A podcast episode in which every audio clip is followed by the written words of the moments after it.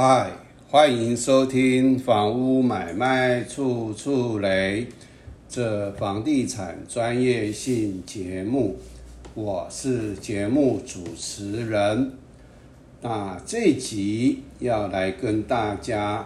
啊，这个解释如何啊看懂竣工平面图，然后和建物测量成果图。互相核对，那基本上啊，台湾的建管处有问题，地震事务所的问题更大。我从事单独成立中介公司啊，大概短短的一两年就看了非常多，很离谱。包括我自己新庄为了打官司，然后向新庄地震书所测量课，啊，这个因为我现在要跟他介绍的是我新庄的啊这个平面图，然后呢上面墙面墙呃墙墙没有这个尺寸，我为了要这个请地震书所，然后给我回函。也就是我的面积，我的专有部分面积，只到墙心，按照这个地级测量实施规则，它是测量到墙心，也就是我们一般的这个房子呢，你的墙，你跟隔壁的中间的墙和你这个楼梯的墙，哦，那。你这个墙，你算在你私人面积只算墙心。假如是这面墙的厚度是十二公分，六公分是这个计算在你室内面积，另外六公分就是算在啊电梯或楼梯或其他，譬如说啊你外面有阳台啊，那就是阳台这个。啊，这个墙呢，啊，一半算在阳台里面的这个部分，基本上我只是想要请新庄啊地震事务所测量课啊，给我一个证明，我好像法官第一次出庭的时候来证明，好啊，我们的管委会啊是怎么样，然后呢，我想说应该很简单。不管是官司也好，或者是地震事务所你们也好，结果啊，很不幸的是，很不幸的是，当他第一个新装建物呃呃新装的测量课给我回函的第一个函，我看了就傻眼。哦，那当然这个细节不讲，然后我就当然就跟新装。的建物测量成呃呃呃呃测量课联络，然后他们课长也出来，那他就拿出他们当初的所谓的竣工图，那我一看奇怪，好像跟我跟新北市申请的竣工图好像不太对，我应该是跟他约第二次，那我们当场。他拿他的图，新装啊地啊测量课的这个图，然后我的图拿出来一看，哎，确实是不一样。那后来他们就承认，也就是说，当年民国八十几年的时候的测量课和这个登记课偷跑，这个竣工图还没有确定下来之前。还算还没确定之前的图，他们就先送到地震事务所，好测量课，测量课也按照他啊代书，也就是当时东地市集团的这个子公司嘉义建设委托的代书事务所的专门办建物第一次登记的，而很不幸的。这一个我按照地址，当我把它涂掉了了哈，也就是说，今天这个呢，我按照地址去查，竟然是跟我以前代书事务所也是很专业的啊，建设公司所倚重的这个建屋第一次第一次登记的代书事务所，跟这个我们老板跟这个嗯，现在地震的啊，也就是说地震界重量级人物王进祥，现在地震啊，他们都是好朋友。那我的老板，我的代书事务所老板，以前是地震事务所的登记科科长，然后退下来成立军啊，成立这个代书事务所。那这个的部分呢，好，也就是说，我有经过这样子代书事务所历练。那还没有进到代书事务所之前，我自己本身已经在看进入地质登记相关的规定。只是代书事务所大概一年左右的历练，啊，让我了解整个程序哈，然后呢各方面。当然当时我。在当副代理人的时候，送进去的东西 有没有问题？我基本上，呃，要拿出来我才知道啊。因为我这几年，我大概是民国，我应该是民国八十五年进代书事务所。那你看看现在几年了？那这个在这个二十几年当中，我的专业程度是不断的提升。那好，那我要讲这个是我本身有这样的专业能力，所以我才有办法讲这个、这个、这个题目，好，这个节目这样的题目。那结果呢？一核对，确实啊，这个他们的东西，好，就是所做出来的东西，就是我们现在的建筑厂整果图啦，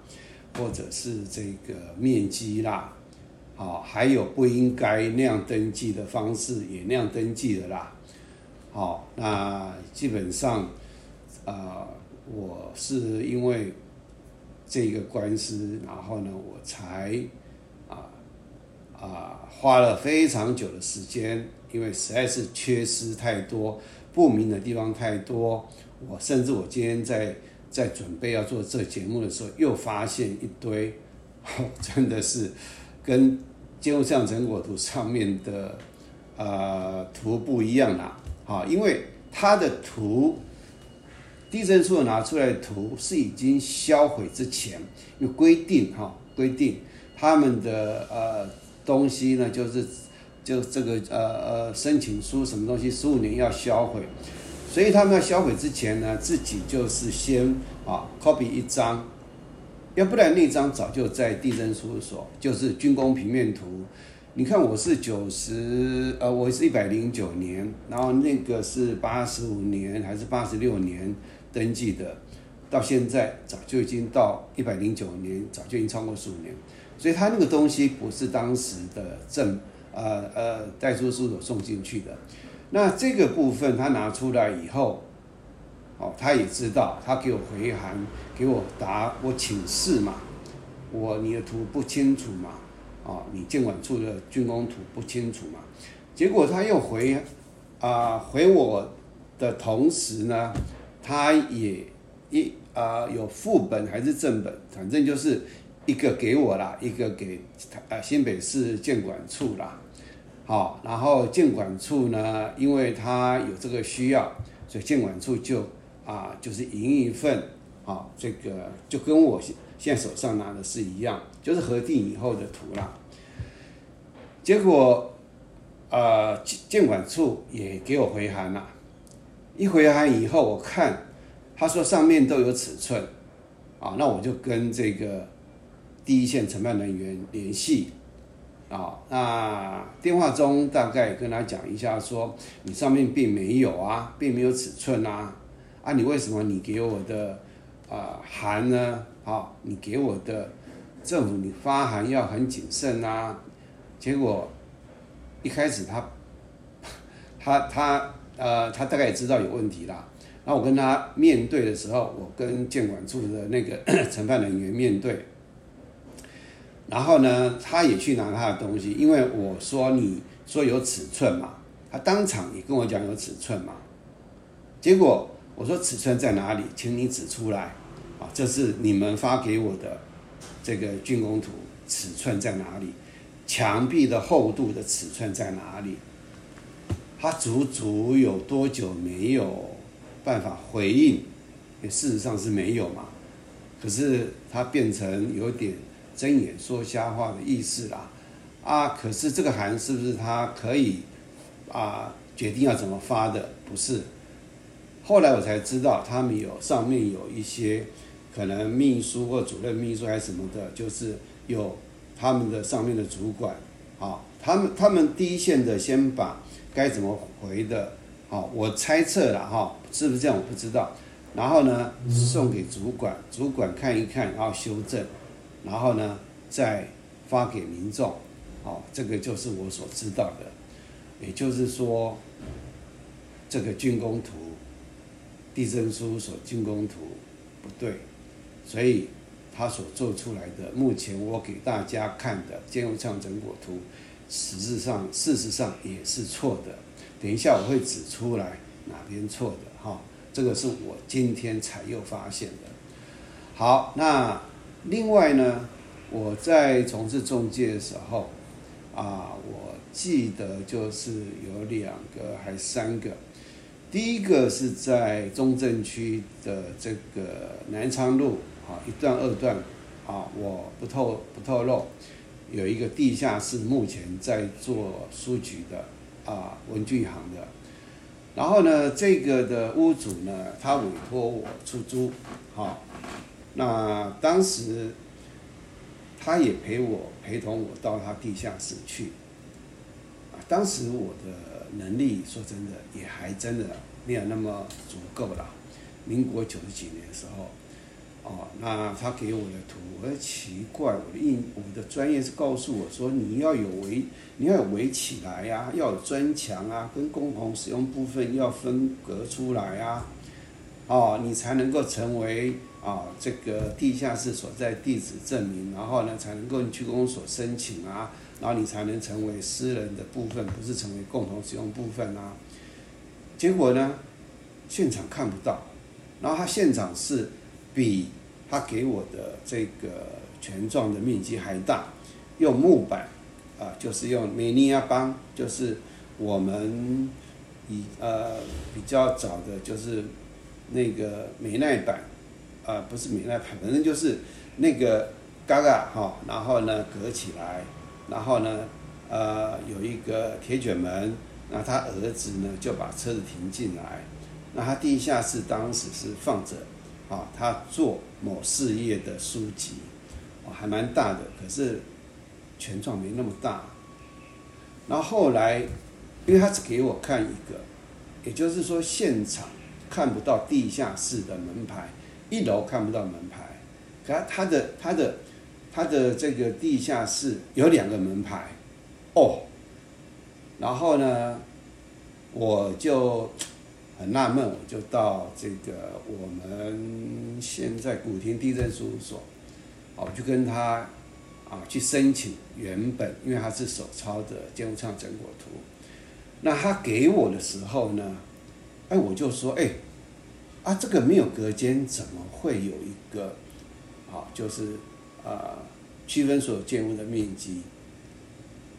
好，他当然他影印本就成本已经给我了啦，正本赶快收回去啦。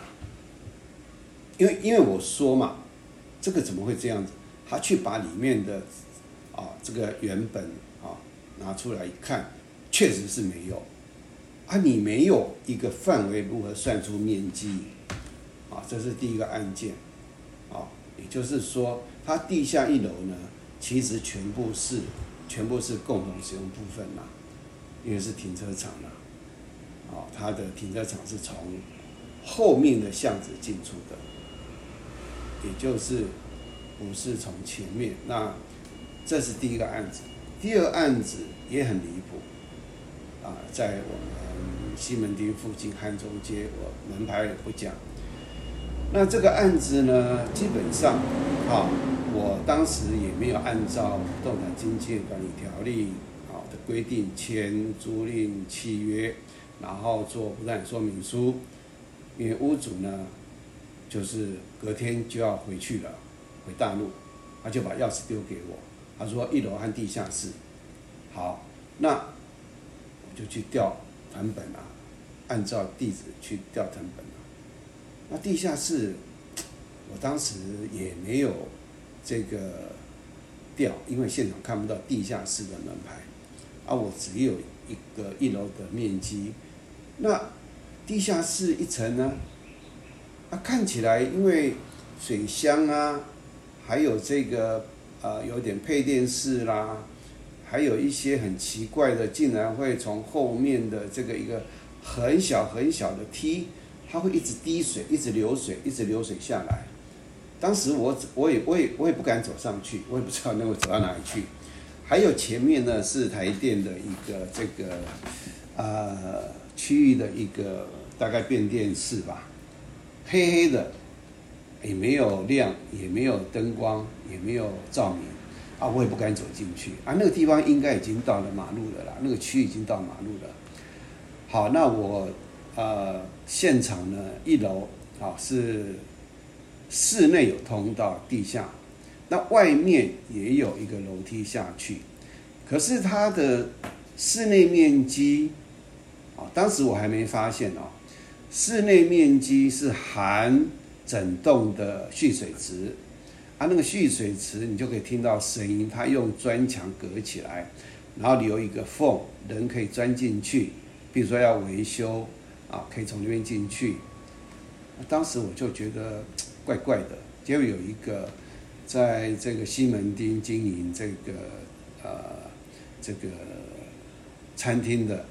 啊啊那个人，我在延平南路啊，不是延平南路，这个呃那个。呃，反正就是，呃，大安区啊，啊认识，然后他以前也做不动产的，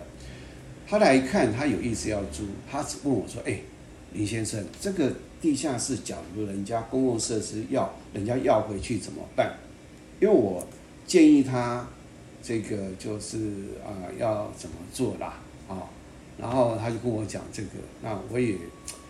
回答不上来，因为手上没资料啊。屋主就给丢一个钥匙给我，好，那我就去啊地震事务所先调啊这个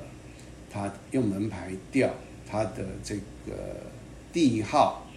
啊地号的这个标示啊地号标示上面啊就跟地震事务所人说我要上面要有建物的建号，好，那我就按照上面的建物。的建号全部把建物测量成果图申请出来，一看不得了了。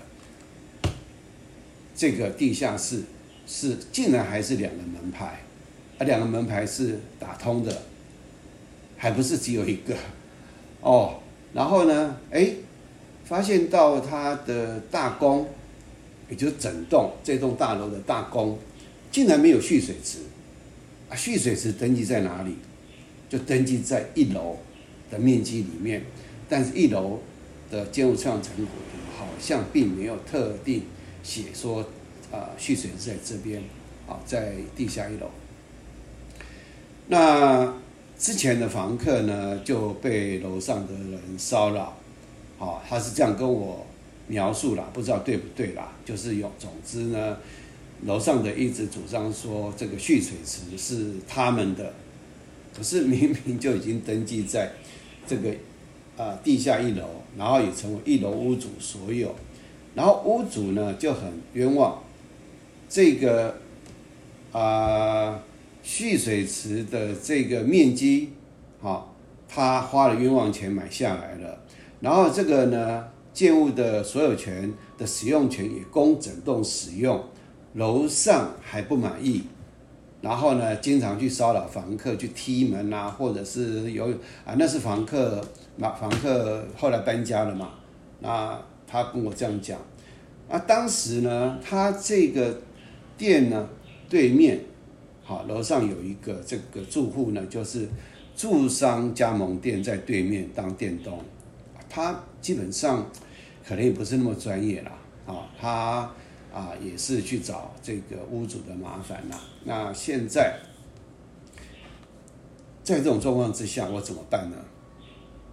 啊，等屋主回来以后呢，刚好回来，然后我就说，哎，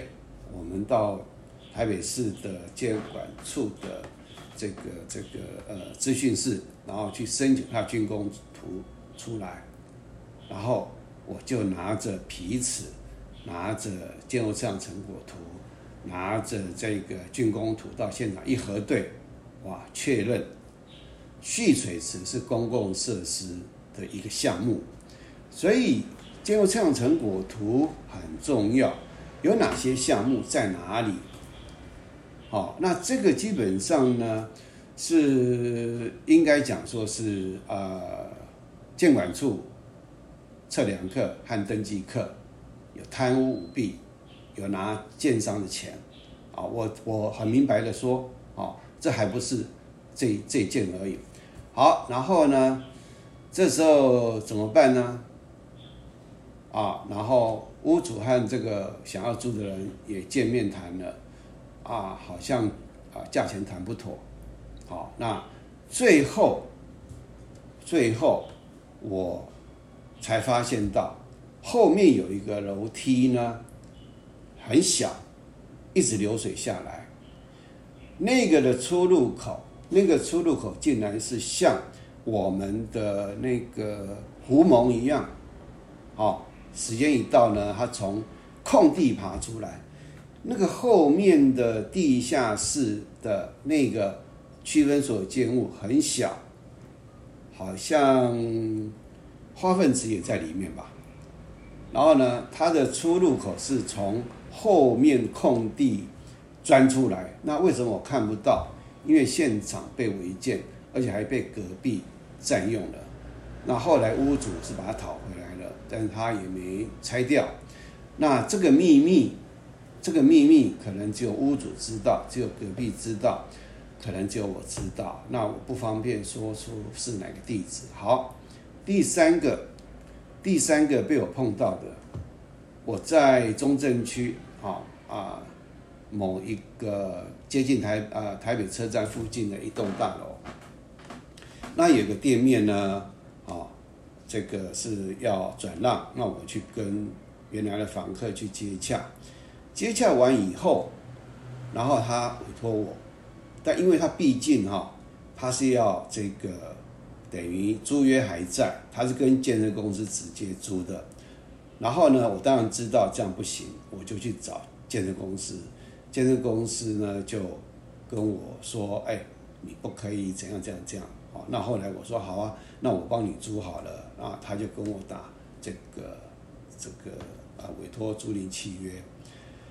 好，那我在做这个事情的时候呢，好，这栋的地主的儿子，房子很多户都是他爸爸给他的，然后呢就跟我讲一件事，他说，哎，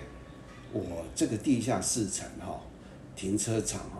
哦，有一个有一道很长的墙，那中间有一个开口，啊，他在出入的时候，从左边到右边，或从右边到左边，然后那个门的两边的墙上面都有一个像，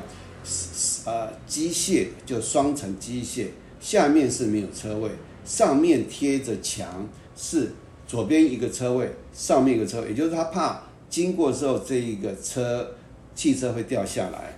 那后来我跟他约定，我说好，那这样好了啦，啊，我帮你来啊看看，但是呢，五万块你去申请所有的竣工图，还有这个呃使用资料存根，好，然后呢打契约以后，那他把东西全部拿出来。其实当时我对不断呃那个公益大管理条例还不是那么的了解了哈。当时说的还是皮毛，但是我从他的这个竣工图上面，我就发现到，天哪！哦，他还有建筑测量成果图，第四层、地下四层的，应该是，应该是地下室好像都有建筑测量成果图。结果有一个地下室的建筑测量成果图，它那个在竣工图上面是没有那个开口的。但是他把这两个不应该合并的合并在一起，也就是啊，左边是从坡道下去到第四层楼是坡道，然后有基坑的一个范围。那右边呢，应该是升降下去的，全部是机械的。两边的价值是不一样的，两边的出入口是啊不会互通的。可是呢，他就打了一个门，所以呢，升降机械的这个买啊汽车位的这个啊这个所有权人呢，就从坡道啊这边出入，那就增加坡道这边的这个原来的啊汽车的这个这个呃车主呢啊，他上下会时间增加一倍。好，那这个就是建设公司啊，去啊贿赂送钱给这个地震事务所测量课啊，包括登记课。你测量课要只手遮天不可能，诶，建物呃登记课他也会审核啊竣工图，所以都是我也曾经送钱啊，就这么白。好，那这个就是。应该是两个建号的，可是它合并为一个建号，这就竣工图和建筑测量成果图复合是照妖镜。好，那这个是我所碰到三个，好，这个就是台湾的建筑测量成果图的正确性，还真的是让人家很存疑啦。好，可是我今天会先前面花这么多的时间。最主要是跟大家来啊，这个强调，我们现在买房子，中介公司绝对不会不会附这个竣工平面图，甚至建物测量成果图可能也不会附，尤其是共同使用部分啊，共同使用部分是最容易出状况的，最容易出状况的，而偏偏我们中介包括新意。也没有附上竣工平面图，这个应该要，甚至还有一个也很重要，就是我们的公寓大厦里面的这个租户规约，你要买房子之前啊，一定要请中介，请屋主向这个管委会申请一份最新的这个住户规约。那至于住户规约的部分，会另外可能。一个单元也讲不完的样子了哈，因为我现在也没有复案要怎么讲。好，那这个呢是先跟大家前提先说，好，这个为什么竣工平面图啊一出来以后，建筑测测量成果图可能就是会很很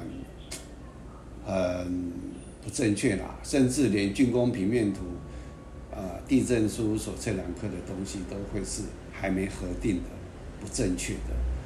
你想想看怎么办啊？但是至少至少啊，像心我心中那样的案件，可能希望不是啊，不是很多啦，要不然台湾的房子的面积、地级地级资料都会错的。好，来我们看我们的这个啊新庄的这一个基地哈。它是长这样，黑色的全部是，全部是我们的基地的范围，啊，然后把它放大，放大，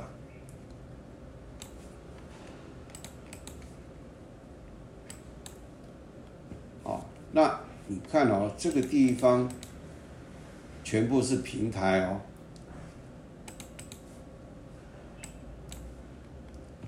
全部是平台。啊，平台，平台，啊，一直到这边都是平台。那这平台啊，这边有几个区分所有建物。那这边走道，这边是挑空，这边是电楼梯间，这边是双开，也是从一楼进去的双开。但是因为这个现场很复杂了哈，就不再做。啊，其他的这个说明，然后呢，你看这边有八米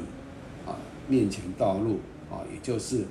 你军工图上面很多东西你可以去看啊，去了解。买房子一定要看竣工图，它有楼地板面积检讨，啊，店铺面积检讨，还有这边我在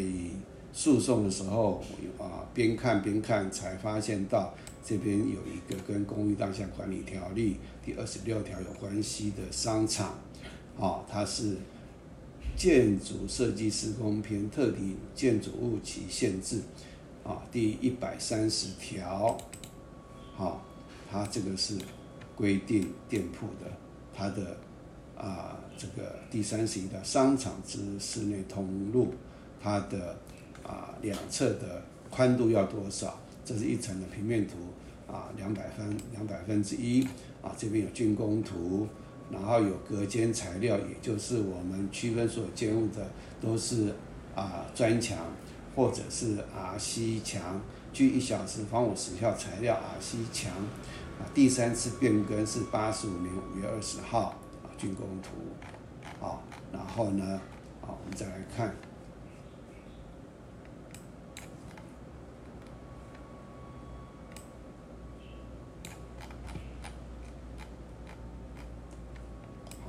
一层呢，一楼的部分我大概就简单介绍到这里哈，因为啊东西还蛮多的。好，重点在地下一楼。呃，我们现在所看到的呢是啊要讲的是公共设施啊啊这这个跟这建筑项成果图核对。现在所看到的这个绿色点，都是一个一个的区分所有建物。那这个一条一条的都是走道，好，那这个是地下一层的这个公共设施面积，然后这边是挑空的，这是手扶梯，就是商场手扶梯，好。这个是手扶梯，这是档，这是下去，这是上，上到哪里？因为这是地下一楼，上到一楼，这是下到地下二层，好，然后呢，哦，它这边有男厕，男厕，好，这边是女厕，这边是吸血室，啊，这边是啊中空的。啊啊这边是区分所建物，这边通通都是走道这边我还没点到，哦，太多了，我没点到，啊。那好，那这个是这边呢有一个货梯，啊，从这边出入，啊，货梯，也就是商场它这边有一些店铺，还有办公室要出入的这个专用的电梯在这边。那这个是，这个是。啊，上下一二楼的这个啊楼梯啊，然后这边有台电配电室，台电配电室好，啊啊走道走道好，另外呢啊啊它有机械室嘛哈，然后啊我们可以看它的尺寸标在这边啊。蓝色的，蓝色的全部是尺寸。那一，二三四五六七八九十十一十二十三。当你要看某个特定的范围的时候呢，那这边是有 A B C D，啊 A B C D，啊都有尺寸。那你要找特定的，比如说要找这个，找这个范围呢，或者找这个机械式呢？啊，或者是要跟人家说明呢，就是啊，F G 中间，然后再哪一个，在一一下面的 F H 一啊啊 F F 啊 G F 这样子啊，机械式。好，那这个是中空的，这中空的，然后呢，这个是车道，好，那这个是。通上去是一个，出去是一个呃，露天的一个，呃电呃呃楼梯，好，然后这边全部是这边有台电配电室，好，然后这边有一个电楼梯间。好，那我针对这个来跟大家说，我的突破点，我的官司突破点，因为这个图实在太小了，我的突破点从这边开始，然后呢，啊，法官的这个判决就啊依据到现场看啊，再整整图，它有所谓的步行距离检讨，也就是说，它的出入口要啊，在这个从一个室内的范围。从最里面最角落，它不是直线的，出来从它的门口出来，从这个区分所建物的啊大门出来，然后转右边啊，这个从这里到这里是六百，光它室内斜线就六公尺，然后出来以后到这里呢是六点六公尺，然后这里到这里呢是一零九零。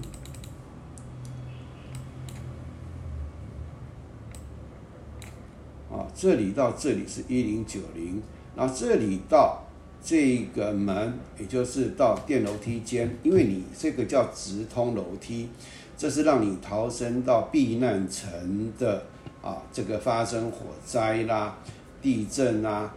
淹水啦，啊，你短短你只有几秒钟，大概四秒钟的时间可以反应，那你假如太远了，你可能就死在里面。所以这个地方是不能关的，啊，你必须要从这边上去，绝对不是搭电梯，电梯不是让你逃生用的。直通楼梯在建筑技术规则里面有定义，啊，那它的步行距离这边就有写，啊，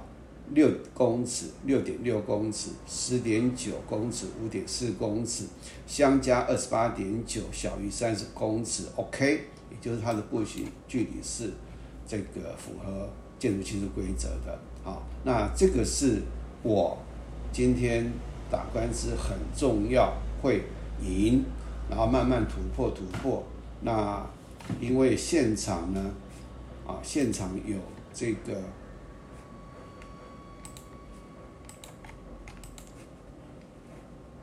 现场呢，啊，法官也到现场去来勘察，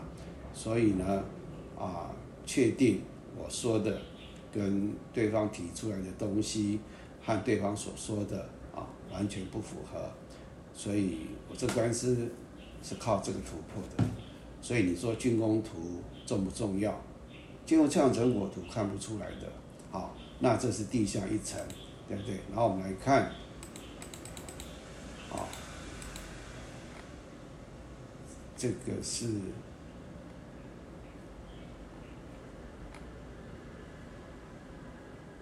这个是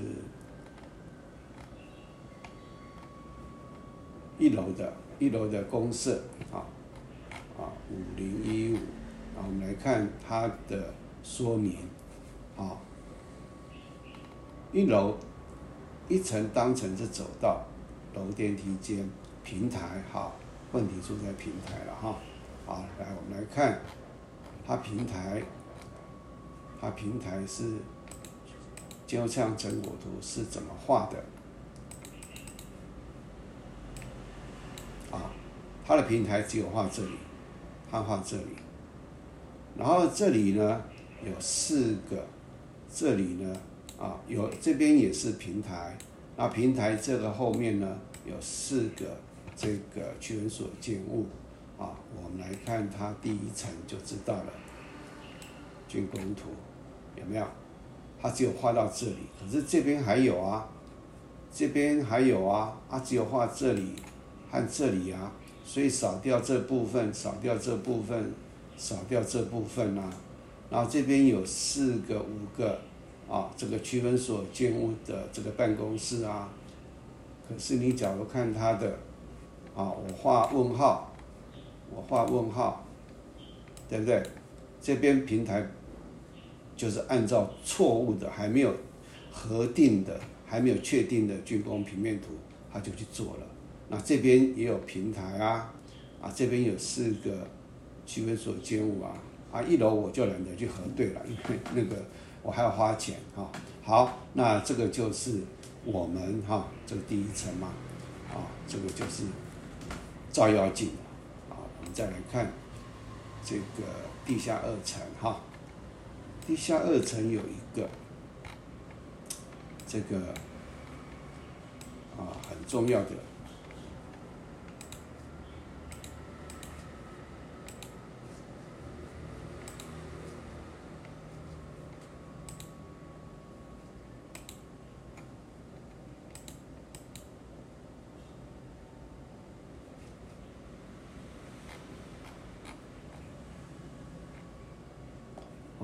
地下一层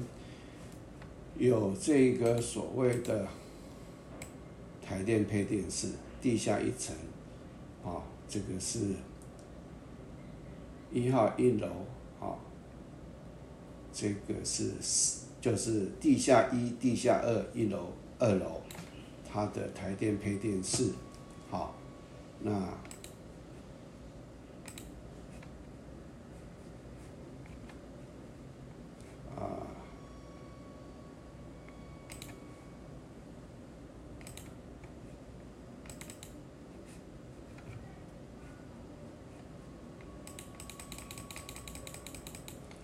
现在电脑很怪，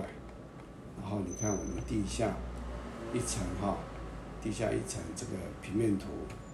它的啊这个台电配电是在这里，啊也就是专属这个商业啊啊地下一、地下二、一楼、二楼的，啊然后呢你看它是不是三公嘛？地下一层啊台电配电室嘛，然后我们来看。这个住宅的大宫，住宅大宫，它有这个啊，好，一楼啊，总之啊，从这个东西来看呢，因为刚刚被电脑干扰了哈，那。总之就是，我们有很多东西是有很多问题的。那今天我因为之前有介绍过了，所以呢，啊，大家要去看我的监护测测量成果图的说明，然后再来看我这张，因为里面还有一些有啊，在加啊用颜色去把它。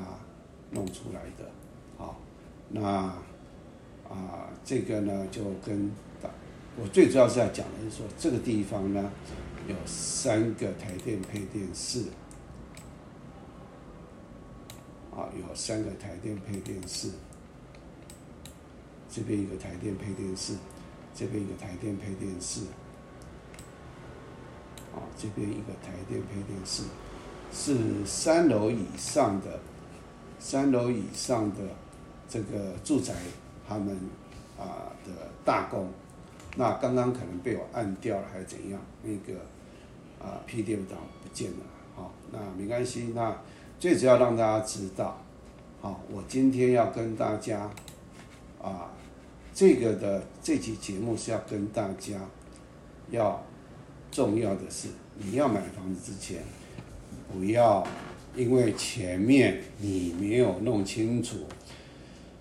最后你买到的东西是有问题的，你花了冤枉钱，中介也不懂，屋主自己本身有时候他也不知道问题在哪里，所以一定要请屋主提出竣工平面图。好，那这集呢就跟大家啊。解释到这里，谢谢大家的收听，谢谢，再见。